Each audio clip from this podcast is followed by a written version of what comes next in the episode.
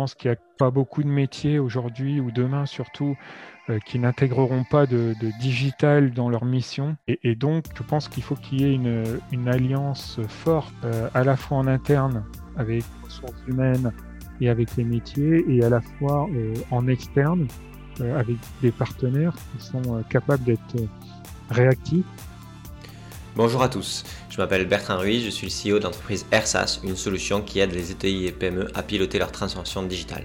Et je suis super heureux de vous recevoir aujourd'hui pour ce nouvel épisode du podcast CIO Révolution.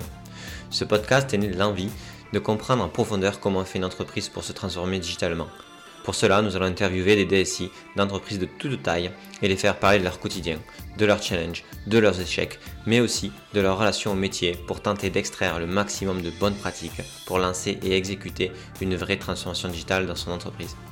La transformation digitale de notre entreprise est un impératif. L'heure est venue pour que la DSI devienne le premier business partenaire de l'entreprise. bonjour à tous, je suis ravi aujourd'hui de vous présenter euh, euh, Anthony Anthony qui est le, le CDO du groupe ESP. Euh, e bonjour Anthony. Bonjour à tous. Euh, du coup, euh, rentrons euh, dans, le vif du sujet. J'ai vu que vous avez été donc, DSI, CDO de, de, deux écoles en tout. C'est quoi aujourd'hui la, transformation de, ces modèles et qu'est-ce que ça implique au day-to-day pour vous? Alors, juste quand même pour poser aussi le, sujet, c'est important de donner la, dimension euh, de, notamment de SCP euh, Business School. On, est six campus en Europe. Hein. On, y a, on a à peu près 7000 étudiants en formation initiale, 5000 euh, en Executive Education, et puis c'est à peu près 500 collaborateurs et environ 680 professeurs hein, au total. Et, donc, dans le monde de l'éducation, il y a des vrais enjeux de, transformation. Euh, qui se sont euh, notamment accélérés euh, récemment avec la, pandémie, hein, avec la Covid-19, puisqu'il a fallu assurer une continuité pédagogique et il a fallu assurer plus de cours en digital et en mode synchrone. donc on a un vrai enjeu de transformation et j'ai envie de dire l'éducation, euh, le, monde de l'éducation, de l'enseignement supérieur a mis euh, quand même du temps à, se transformer. Hein, si vous regardez euh, une salle de cours aujourd'hui, en tout cas hier, elle était à peu près la même qu'il y a encore quelques années en arrière, c'est-à-dire un professeur devant ses élèves avec des tables et puis des chaises. Le tableau blanc qui était vert avant et qui est devenu blanc. Et, euh, maintenant, euh, voilà, on a un, vrai, euh, un vrai point de transformation qui est ben, le passage au digital et chez nous particulièrement au digital. Et donc, du coup, aujourd'hui, c'est la transformation, elle est vraiment liée sur faire du digital et du physique et comment les deux se renforcent mutuellement, c'est ça? Voilà, alors on a, euh, on a une, approche euh, poussée par la direction générale qui est une approche 20-40. Euh, 20-40, ça veut dire quoi? Ça veut dire que on, souhaite qu'il y ait 20% minimum de cours en digital et 40% minimum de cours en présentiel. Donc c'est important donc de, de, développer de travailler ce qu'on appelle le digital, c'est-à-dire euh, pouvoir à la fois euh, faire des cours hybrides, euh, c'est-à-dire enseigner à la fois en présentiel et en digital, notamment, comme je l'ai indiqué, pour, pour assurer une, continuité pédagogique. Et pour cela, en fait, on, mise sur l'amélioration de l'expérience étudiant et euh, l'amélioration de l'expérience étudiant, c'est-à-dire lui apporter euh, une expérience de bout en bout, à la fois quand il est dans les campus, euh, en physique et en interactivité avec les outils digitaux, et à la fois à l'extérieur des campus, quand notamment les, étudiants peuvent suivre des, cours en ligne et donc à distance. Et aujourd'hui, euh, dans euh, l'urgence qui a été euh, bah, du coup la, la, vôtre, j'imagine, des 18 derniers mois, comment, comment quel impact a eu, a eu cette pandémie sur les projets de transformation en termes d'accélération, de difficultés opérationnelles de monter en puissance, même aux techniques, j'imagine aussi, pour pouvoir supporter la charge? C'est mhm. quoi les, les, grands, les grands, les grands résumés ou les grandes lignes de ce qui s'est passé? Alors, clairement, ça nous a fait gagner entre 5 et 10 ans, j'ai envie de dire, hein, sur, sur la transformation. Euh, pourquoi? Parce que, euh, parce que, comme vous l'avez indiqué, hein, il fallait se, mettre en, ordre de marche assez rapidement euh, pour, pour assurer les cours, puisque à, un moment donné, on a été en, confinement total hein, avec des cours 100% en ligne. alors, la chance qu'on avait, ou en tout cas l'anticipation euh, que SCP Business School a pu faire, c'est qu'on avait lancé euh, dès fin 2018 un, grand plan de, transformation digitale. Et ce grand plan de transformation digitale, en fait, il était déjà dans une logique de pouvoir assurer euh, une partie des cours en ligne. Donc, on a un certain nombre de, plateformes qui existent et qui se sont développées, qui historiquement sont des plateformes de type Learning Management System, donc LMS, et là, progressivement, on est en train de passer sur des plateformes de type LXP, c'est-à-dire Learning Experience Platform, où on va euh, aller plus loin en termes d'approche pédagogique et de qualité de service euh, à l'intérieur de, ces plateformes. Et donc, on avait déjà, euh, fin 2018, expérimenté un certain nombre de, dispositifs en ligne, et notamment de, salles hybrides. On avait déjà quelques salles hybrides. Et euh, cette accélération, euh, ça nous a permis vraiment de, déployer, j'ai envie de dire, en un temps record, un certain nombre de, dispositifs que peuvent être justement ces, salles hybrides. au départ, on avait à peu près quatre salles hybrides en test, en expérimentation avec euh, des professeurs dans, des amphithéâtres ou dans des, salles de, cours. Et euh, après la pandémie, sur l'ensemble du groupe, on est passé à 150 salles au total. dont une cinquantaine sur, sur les campus parisiens, et tout cela en, quatre mois de temps. Donc il a fallu clairement être agile au niveau de la direction de la transformation digitale euh, et, donc euh, ben, à la fois euh, renforcer les compétences en interne, mais aussi mettre en place les projets et, en collaboration bien sûr avec les, bons partenaires. Ok.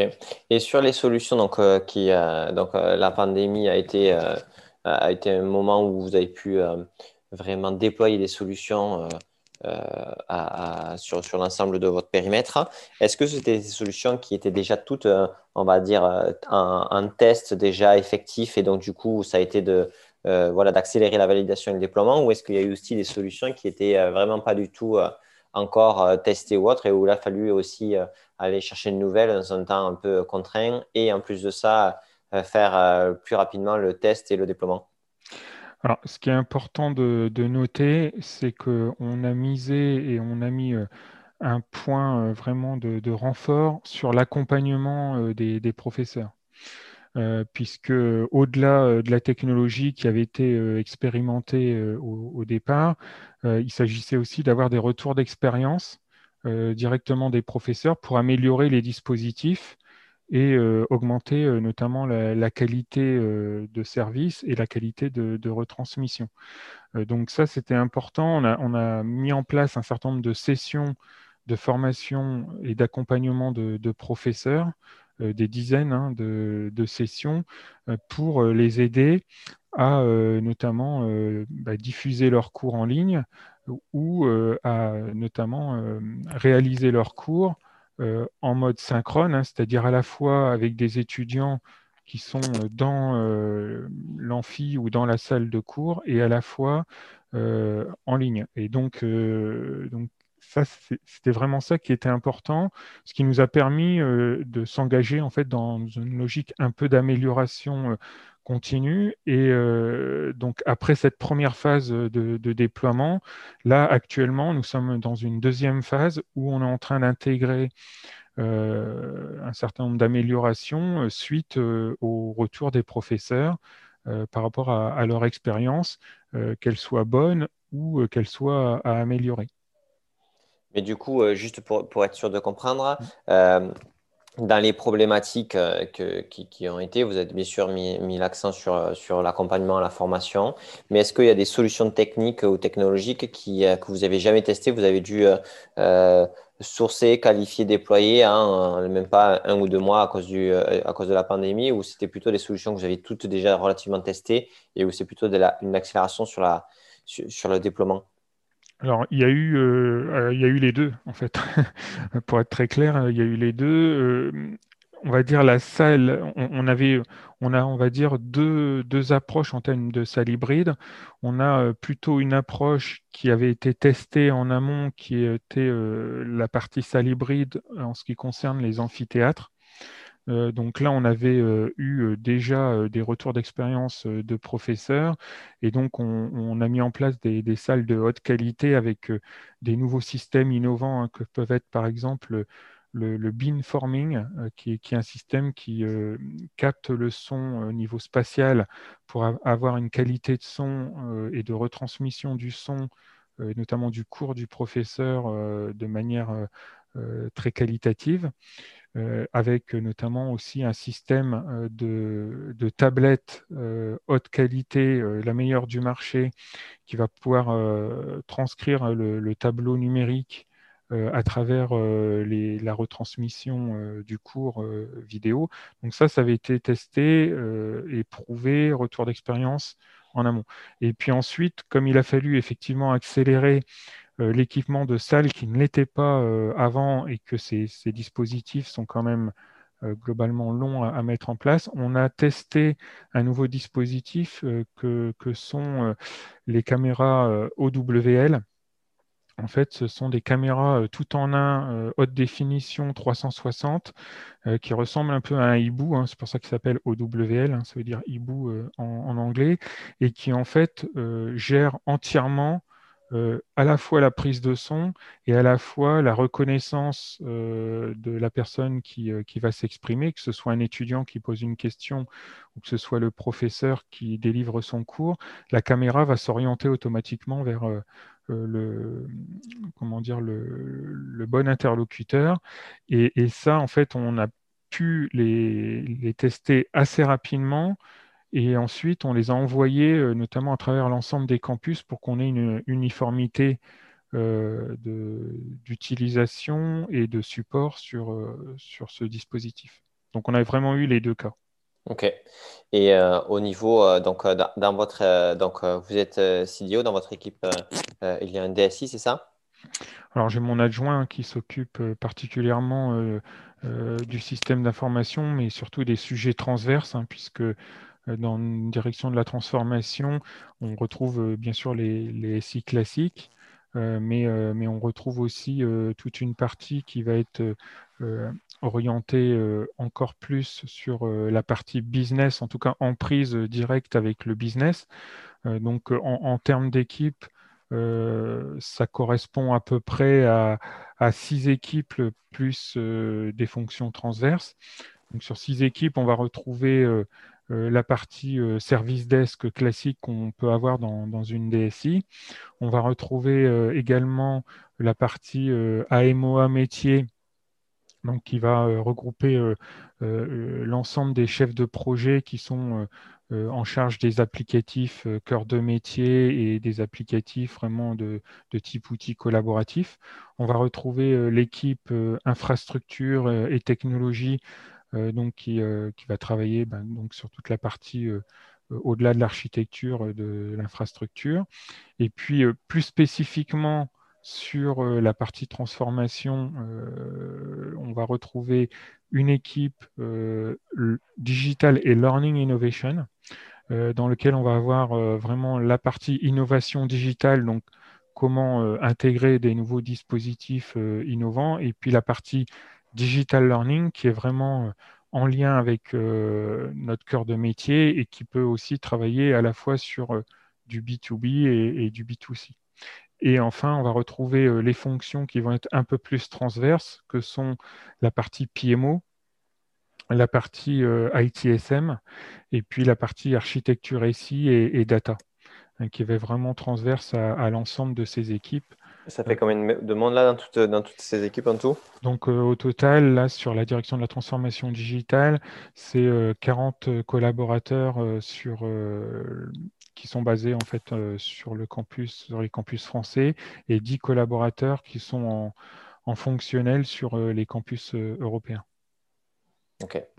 Donc, euh, ça, fait une, ça fait une équipe assez importante. En même temps, aujourd'hui, euh, euh, le, numérique devient vraiment cœur, de, cœur du modèle de, de, l'ESCP. Tout à fait. Alors, on, s'est vraiment transformé puisqu'on a intégré aussi des métiers qui, à l'origine, n'étaient pas intégrés dans ce qu'on pourrait appeler le service informatique avant. Hein. Il n'y avait pas de, direction de la transformation digitale et il n'y euh, avait pas de DSI non plus. C'était un service informatique.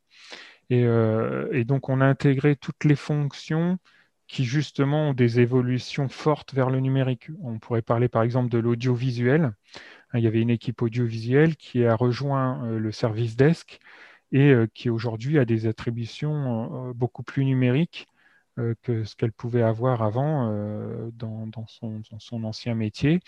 On a aussi intégré euh, l'équipe Digital et Learning Innovation, qui sont vraiment sur les aspects pédagogiques, en tout cas outils pédagogiques, et qui, pareil, historiquement, n'étaient pas intégrés dans, ces mêmes directions, ce qui vraiment apporte un avantage de coordination et aussi un avantage de, euh, maîtrise et euh, de, réponse en termes de solutions 360.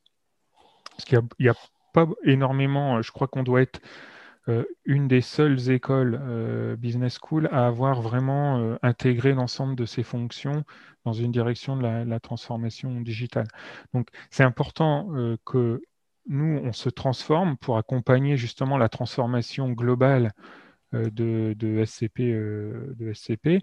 Pourquoi? Parce que j'ai coutume de dire que ce qui est important dans transformation digitale ou figitale hein, chez nous, euh, c'est le mot transformation. Hein, parce que on, reste, la partie numérique reste un moyen quelque part pour transformer, pour aider à la transformation. mais on va beaucoup travailler, et notamment dans l'équipe AMOA métier, on va beaucoup travailler sur les process. Voilà. Et euh, aujourd'hui, est-ce que euh, vous voyez, euh, donc vous avez une première transformation aussi de, votre TSI, de, de, l'équipe IT mm-hmm. transformation, excusez-moi. est-ce que les façons de travailler de, vos équipes sont en train d'influencer sur l'ensemble de, de, l'école ou enfin, des autres directions, ou est-ce que c'est encore trop récent? Oui, alors il y a, il y a forcément des impacts, d'ailleurs, qui sont pour moi bidirectionnels. Euh, les impacts, en fait, c'est clairement euh, parfois la mise en place euh, de nouveaux systèmes d'information vont pousser les métiers à se réorganiser pour avoir soit des référents métiers, soit avoir une organisation plus, transverse. Donc ça, c'est le premier point. Parfois, évidemment, c'est le SI qui va s'adapter également au métier. Donc c'est dans les deux sens. Euh, cependant, il y a un préalable, bien sûr, à la, transformation, c'est l'analyse des, processus d'organisation et notamment de, euh, voir euh, quelle est la cible qu'on souhaite atteindre en termes d'optimisation de, l'organisation avant de mettre en place les, les, dispositifs SI ou digitaux, hein, puisque souvent, euh, si on a une usine à gaz en termes d'organisation, on va informatiser une usine à gaz. Or, euh, le sujet, c'est vraiment d'abord de travailler, euh, si possible, l'organisation. Et dans tous les cas, c'est un préalable à la transformation. OK. Et aujourd'hui, dans, cette, cette, évolution, donc la façon dont vous avez créé l'équipe avec euh, la DSI et la transformation qui sont dans la même équipe, hein, mais où il y a plus une personne qui fait une équipe qui gère vraiment l'opérationnel euh, du, maintien en, en, bon, état et, avec les bonnes performances, mais aussi l'évolution. Euh, comment en fait vous arrivez à prioriser ou les projets ou l'allocation, on va dire, des ressources et des budgets pour que les deux puissent avancer au bon niveau? Alors clairement, depuis le début du, plan de transformation, hein, on, a mis en place un PMO, donc un Project Management Office, avec aussi le, recrutement d'une responsable de PMO. c'est important donc d'avoir, au-delà du portefeuille de, de projet qui est géré par le PMO, d'avoir ce qu'on appelle la gestion des risques et notamment de, pouvoir euh, en permanence anticiper euh, ces risques et euh, prendre les bonnes décisions donc, et avoir le, décisionnel nécessaire. Donc ça se traduit comment? Ça se traduit par des comités, des comités, comme moi j'appelle, un comité de direction élargi dans lequel on va intégrer les chefs de projet et on va pouvoir justement gérer le capacity planning, faire les arbitrages nécessaires pour s'assurer que euh, l'ensemble des, projets euh, ne donne pas une surcharge et euh, notamment créer la balance entre le run et, le build. Et également, aussi mettre en œuvre les arbitrages nécessaires lorsqu'il y a un nouveau projet qui arrive ou lorsqu'on doit gérer ce qu'on appelle l'inattendu, hein, c'est-à-dire un événement se passe c'est ce qui s'est passé notamment avec la, pandémie. Et donc là, euh, dans, le cadre de cette instance, on va, euh, dans le PMO, euh, identifier l'impact sur l'ensemble des projets, les interdépendances également entre les projets, et ça va nous permettre vraiment d'ajuster au mois le mois, j'ai envie de dire, l'ensemble de, cette gestion pour s'assurer d'avoir un delivery constant euh, et, éviter qu'on ait euh, trop de, reports euh, en, termes de gestion. Et notamment, on va, on va travailler donc à, deux niveaux hein, en termes de, de, projet. On a à la fois le, niveau classique, qui est ce qu'on appelle le cycle en V, c'est-à-dire la gestion de projet classique avec une étude des spécifications, une réalisation, une recette, et puis euh, une mise en production, et puis euh, avec certains projets qui vont être plutôt menés en mode agile, donc avec des sprints, avec euh, des prototypes qui vont être présentés de façon plus régulière. Donc ça, c'est un mode de projet qui a été un peu mis à mal hein, avec la pandémie, puisque c'est un peu plus complexe de, gérer un projet en mode agile en 100% distanciel. Euh, bon, cependant, euh, voilà, on, peut arriver à se rapprocher du, mode agile, mais c'est un peu plus complexe. Mais en tout cas, nous, on a mis en œuvre euh, les deux pour justement assurer cette, continuité et de, livraison et s'assurer notamment de, la qualité de, la production. Ok. Et sur, les, sur les points organisationnels ou ou les difficultés qui, euh, qui sont inhérents à ces, à ces changements de l'organisation, c'est, c'est quoi les points, hein, les points chauds aujourd'hui euh, qui, sont, euh, qui sont complexes à, à, traiter, à améliorer ou qui, dans tous les cas, freinent, on va dire, la transformation? Il y, a un point qui, qui concerne quasiment que ce soit les DSI ou les CDO, c'est le point de recrutement de talents. Euh, on a besoin effectivement, et de compétences hein, également, on a besoin de recruter des, talents et des nouvelles compétences, notamment sur, euh, des sujets euh, d'avenir, hein, que peuvent être la data par exemple, que peuvent être aussi par exemple l'intelligence artificielle, que peuvent être la partie DevOps par exemple. Hein,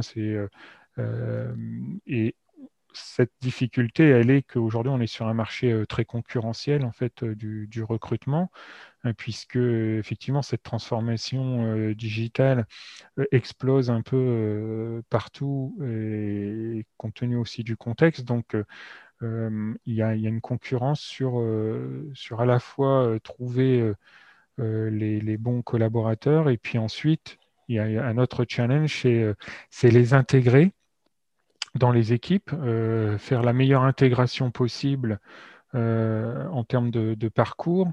Et, ça, c'est aussi un challenge compte tenu aujourd'hui des restrictions euh, sanitaires et notamment de, des retours sur site qui se font de manière progressive. On n'a pas, pas tout le monde qui est sur site en permanence. Donc l'intégration ne se fait pas, ou en tout cas ne se fait plus de la même manière qu'elle aurait pu se faire il y a quelques temps, notamment avant la pandémie, où tout le monde était présent. il y avait peut-être un peu de télétravail par moment, mais on était plutôt sur de l'exceptionnel. Alors que là, on est sur un contexte où tout le monde ne se rencontre pas au même moment et donc il faut euh, mettre en place euh, des nouvelles approches de, coordination d'équipe, euh, des nouvelles habitudes et donc c'est important en, termes d'humain hein, notamment. L'humain est très important dans, la transformation digitale. On, ne parle pas, ce n'est pas que de la technique, c'est euh, des, femmes et des hommes qui vont euh, œuvrer justement pour faire réussir. Et je pense que c'est ça, en gros, le plus gros challenge, euh, au-delà de, des innovations, au-delà de la technologie. C'est arriver justement à ce que tout le monde, y compris dans, les métiers, aille dans, le, dans cette logique de transformation et, gagne en maturité ce qui est important hein, dans un plan de transformation, quand on s'engage sur un plan de transformation, c'est de garder le cap. Hein, même si on n'est plus sur des euh, anciens schémas directeurs ou euh, qui duraient cinq ans, on va être sur des plans qui vont durer euh, deux à trois ans qui vont être donc beaucoup plus agiles, beaucoup plus rapides. Hein. On parle vraiment d'accélération digitale. Et, donc, ce qui est important en termes d'enjeu, c'est vraiment de, garder le cap et de garder euh, en, ligne de mire les, objectifs qu'on s'est fixés. Euh, nous, on s'est fixé euh, quatre grands axes de développement autour de cette transformation, que sont la partie expérience utilisateur. Et donc là, ça rejoint ce que je disais sur, sur l'humain. Il faut vraiment être à l'écoute et, aussi ben, développer et créer de la valeur euh, avec ce qu'on va mettre en place. On va avoir euh, en deuxième axe tout ce qui est euh, acculturation digitale. Donc, donc gagner en maîtrise des outils, développer des nouvelles compétences au niveau de, l'ensemble de, des collaborateurs de, SCP et, également dans l'accompagnement des, professeurs. Et donc ça m'amène au troisième axe qui est vraiment apporter des nouvelles approches euh, d'enseignement avec le digital.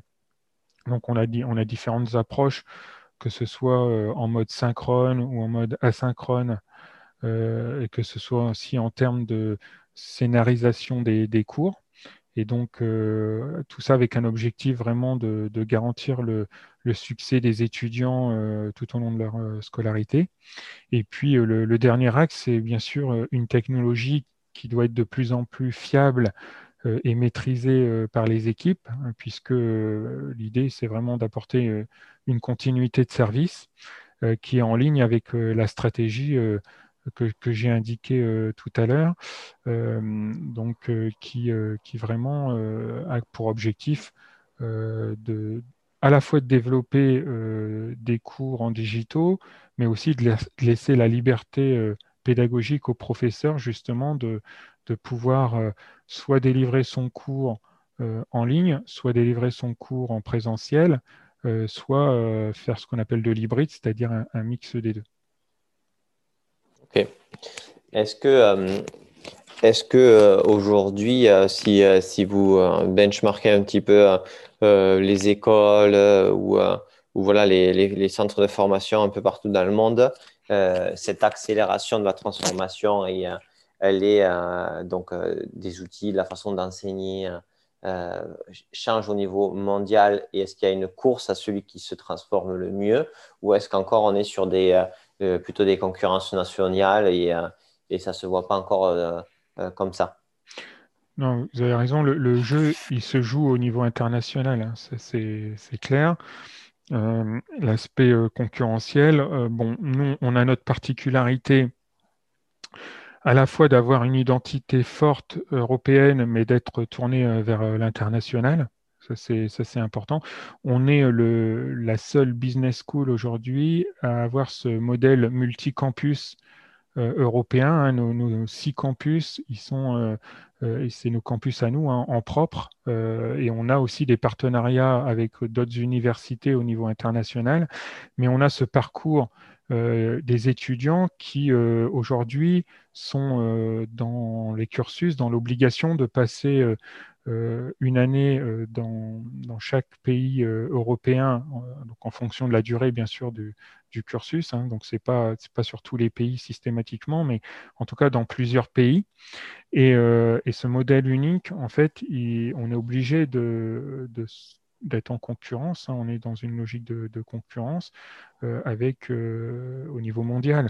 Et, donc, il y a cette accélération, pour répondre à votre question sur, sur l'accélération, qui se voit à peu près partout et, euh, et qui euh, aujourd'hui euh, a un fort impact à la fois sur la façon d'enseigner et qui a un fort impact aussi sur la façon dont les étudiants perçoivent également l'enseignement, que ce soit à distance ou en présentiel. Hein, on, a, beaucoup d'étudiants qui ont hâte de revenir beaucoup plus en présentiel euh, parce que aussi ils ont une expérience sur les campus. Euh, au-delà euh, de l'expérience en ligne, ils souhaitent vraiment avoir une expérience complète et notamment avoir beaucoup plus de contacts entre eux sur site. On, va être beaucoup plus dans des modèles maintenant, ce qu'on appelle les classes inversées, c'est-à-dire les, les, étudiants vont faire une bonne partie des cours chez eux et puis ensuite ils vont partager euh, l'expérience euh, du cours euh, dans les campus justement avec les professeurs.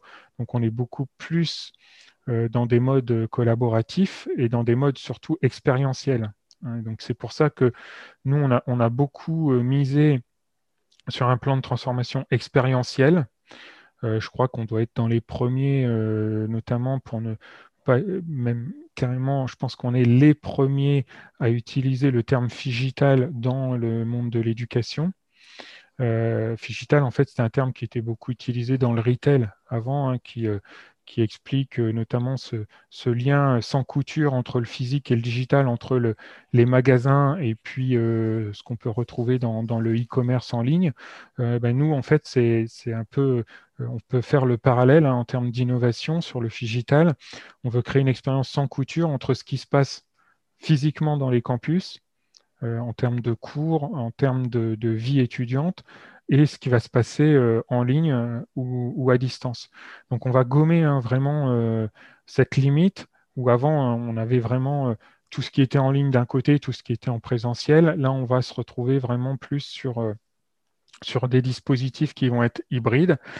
Et notamment, c'est pour ça qu'on a, on a créé, et on est la seule école à avoir créé ce dispositif, la Figital Factory, Hein, qui n'est pas une digital factory, hein, j'insiste, contrairement à une digital factory qui existe ailleurs, qui est euh, la production vraiment pure de, digital. Nous, on va euh, produire une expérience dans cette digital factory euh, qui va au-delà du 100% numérique. Nous, on, est vraiment sur une expérience où les étudiants vont pouvoir toucher, avoir des expériences, j'allais dire, numérique plus, plus tactile, euh, avoir des expériences euh, en réalité virtuelle ou, ou, en réalité augmentée, où à la fois ils sont euh, en présentiel mais aussi en distanciel, puisque notre Digital Factory, on a également en même temps créé le jumeau numérique de cette Digital Factory, qui n'est pas un campus numérique, j'insiste aussi, puisque d'autres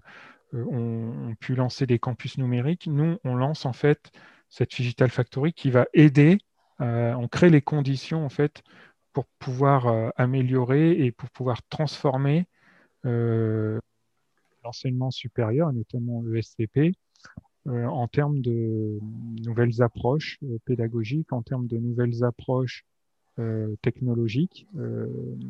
Et, voilà comment, en tout cas, on souhaite, nous, euh, se, différencier euh, face à la concurrence euh, et aussi également face aux plateformes qui peuvent, elles, être 100% en ligne. Nous, on a cette force d'être à la fois, d'avoir les deux, à la fois le physique et le digital. Ok. Et donc, concurrence internationale, qui pousse à avoir le meilleur outil ou le meilleur positionnement, en tous les cas marketing, et ensuite qui donne des, des orientations techniques, j'imagine, fortes. quand vous faites quand vous faites ces choix-là en, comité de direction sur le positionnement, etc., comment vous faites un peu euh, l'aller-retour entre euh, euh, une volonté d'aller dans une direction ainsi que ce que techniquement il est possible de faire et à un coût maîtrisé? Comment, comment vous gérez ce côté un peu forcément dialogue aller-retour? Alors, pour, pour justement faire en sorte que ce soit euh, bien, bien pris en compte. Hein, et là, on est, plutôt sur la logique de conduite de changement et notamment de, faire adhérer. On est plutôt dans une logique de co-construction, c'est-à-dire qu'on va, on va co-construire euh, dès le début de, l'idée les, dispositifs euh, avec le métier, ce qui fait qu'à un moment donné, on, en, comité de direction, en COMEX, on va être plutôt dans, dans des logiques décisionnelles. Euh, puisque le sujet il aura été euh, co-construit et il aura été euh, bien sûr traité en amont. donc ensuite, bien sûr, on se donne le temps de pouvoir prototyper, de pouvoir réfléchir et, comme vous le disiez, que ce soit benchmarké ou en tout cas de, d'analyser la, faisabilité, bien sûr, euh, de tout ça.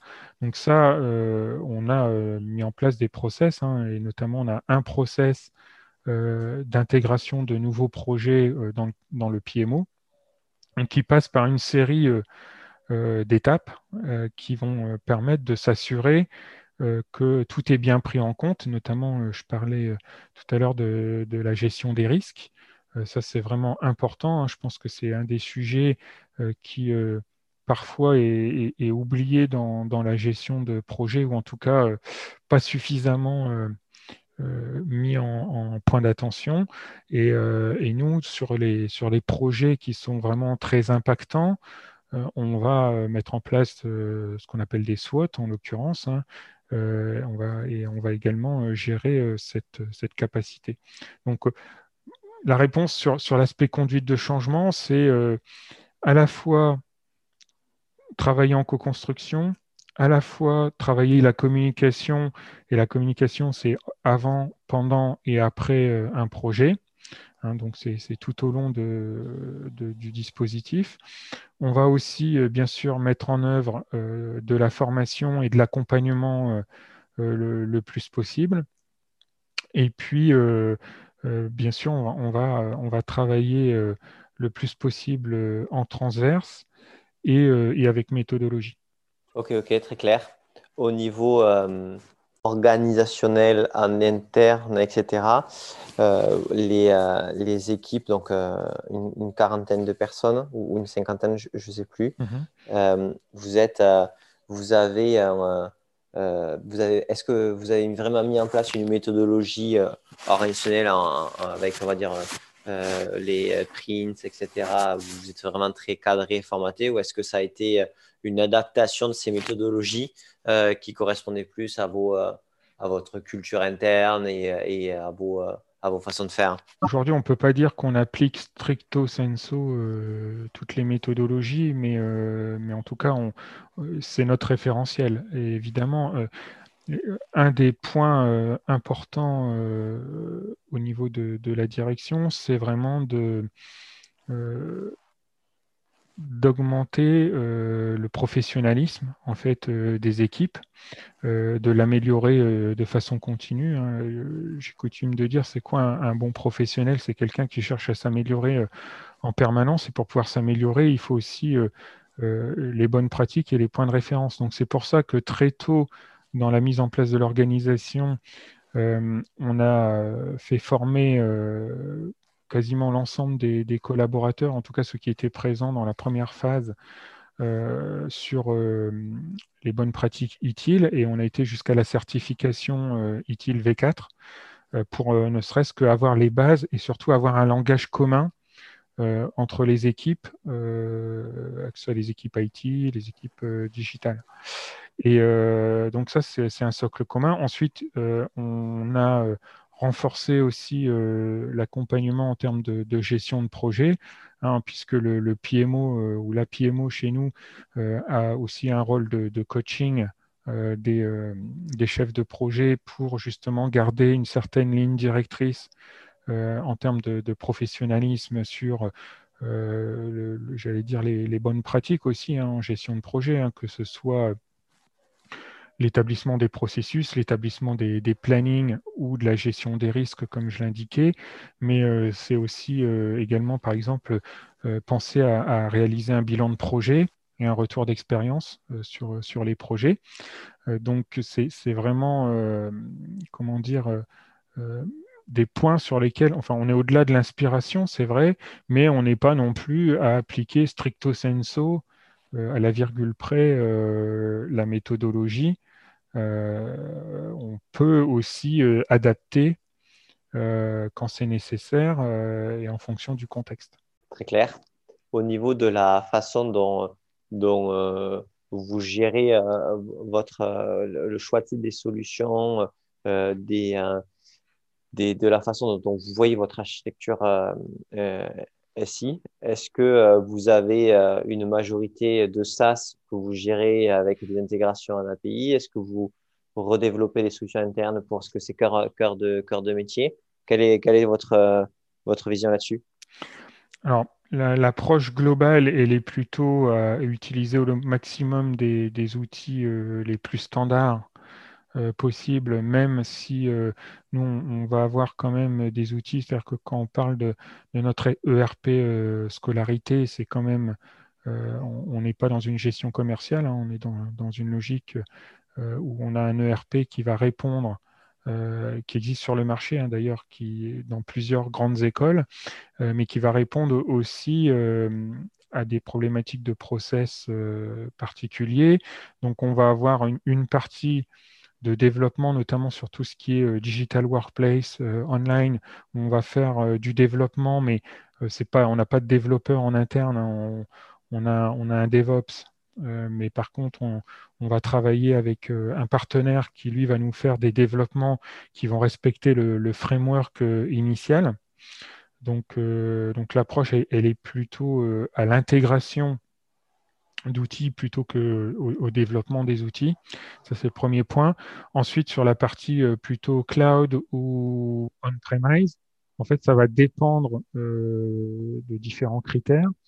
Euh, parfois, on peut avoir des critères assez forts, par exemple de haute disponibilité, et notamment parce que on est sur un niveau international et donc sur des accès qui peuvent être sur des fuseaux horaires différents. Donc, on, sur de la haute disponibilité, on va plutôt aller vers du cloud euh, et principalement euh, que ce soit du, mode SaaS euh, ou du mode hébergé à haute disponibilité. Et puis, on va avoir aussi certains sujets sur lesquels on va être plutôt cœur de métier, où on va vouloir garder aussi la maîtrise en interne, notamment des, évolutions des outils selon un rythme qui, va être, euh, qui va suivre notamment un rythme euh, académique. et donc, dans ce cadre-là, on va plutôt choisir de, de les mettre sur nos infrastructures et on s'y est préparé hein, dans le cadre de notre plan de, de transformation puisqu'on on a mis en place là une, une infrastructure européenne qui est hyper convergée. Ok. Et sur la sélection des solutions, aujourd'hui, quand, c'est des solutions SaaS, euh, est-ce que euh, c'est quoi le process de, euh, ou la culture que vous avez par rapport au, au test de ces solutions, aux démos avec les métiers, vous? Est-ce que vous faites d'abord une shortlist et c'est, qui, c'est les métiers qu'ils voient après? Est-ce que toutes les solutions sont vues avec eux? Est-ce que c'est eux qui vous les poussent Alors, le, la shortlist, en tout cas, on, fait une présélection euh, des outils SaaS qui vont être en conformité avec notre référentiel technologique. Hein. Euh, dans notre plan de transformation, on a aussi un schéma directeur euh, d'urbanisation du système d'information. Et pour pouvoir urbaniser et donc simplifier le, système d'information, il est nécessaire qu'on euh, puisse avoir un référentiel technologique sur lequel on puisse référer, et y compris d'ailleurs sur les solutions cloud. Donc on va présélectionner à la fois ce qui va être en rapport et en conformité avec, avec ce référentiel et aussi en conformité avec notre charte de manière plus globale, on pourrait dire notre charte informatique. Et ensuite, euh, d'un point de vue fonctionnel, bien sûr, on va euh, voir plusieurs solutions avec le métier.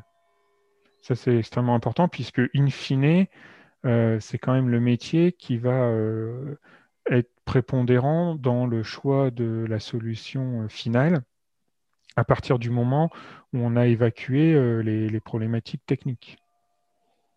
Ok.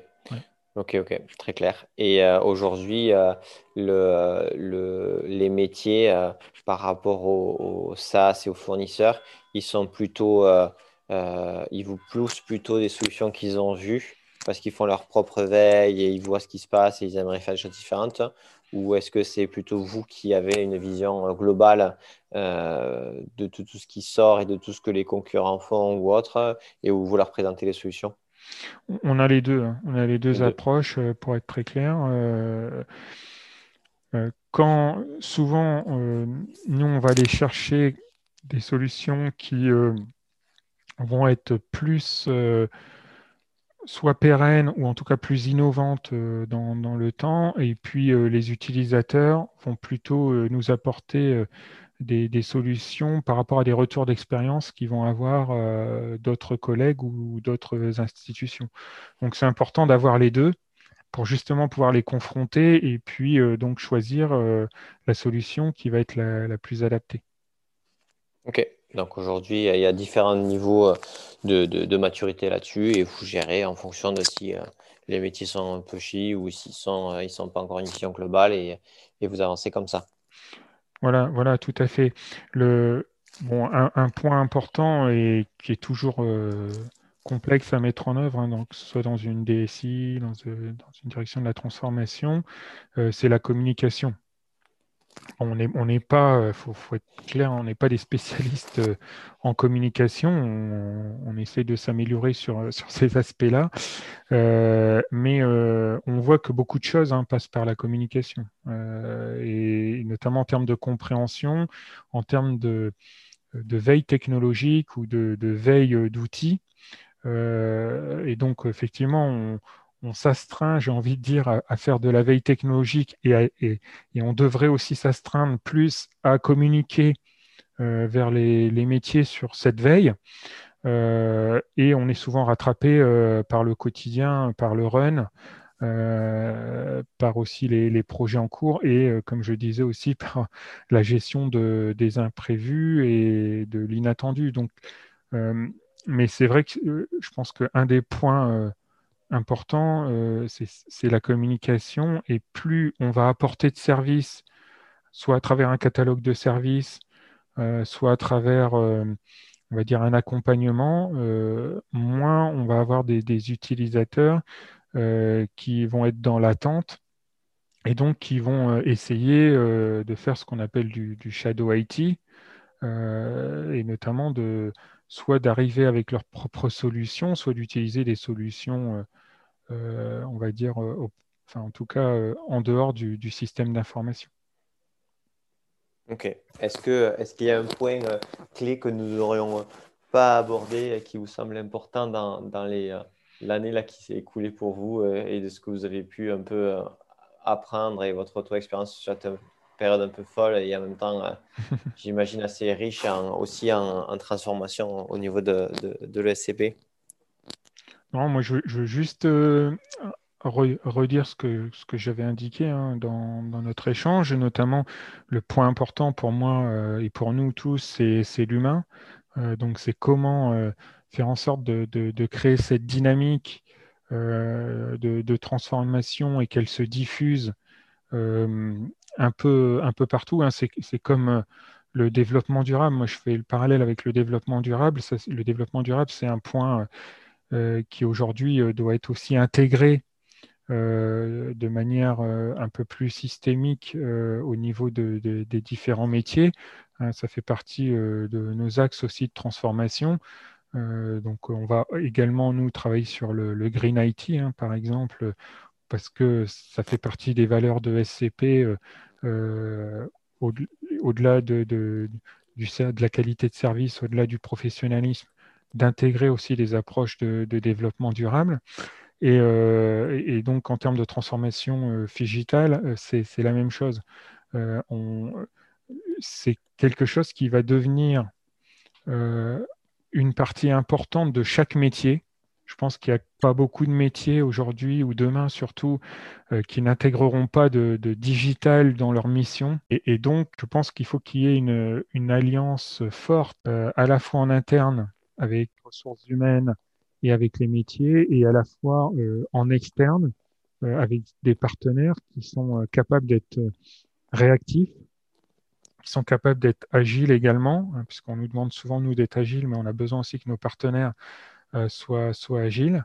Et, ça, c'est, je pense que c'est une des clés du succès, que de mettre toujours l'humain en priorité dans le cadre euh, de, ces transformations versus euh, la technologie. Ok, très cool. Ben, merci merci pour votre temps, Anthony. C'était très riche et, très, très intéressant aussi de voir un peu ben, l'accélération d'un modèle, vous l'avez dit, hein, mm, qui, a pris, qui a accéléré, qui a pris au moins 5-10 ans d'avance par rapport à une, une, évolution qui était somme toute déjà lancée, mais qui n'avait pas cette rapidité. Tout à fait, tout à fait.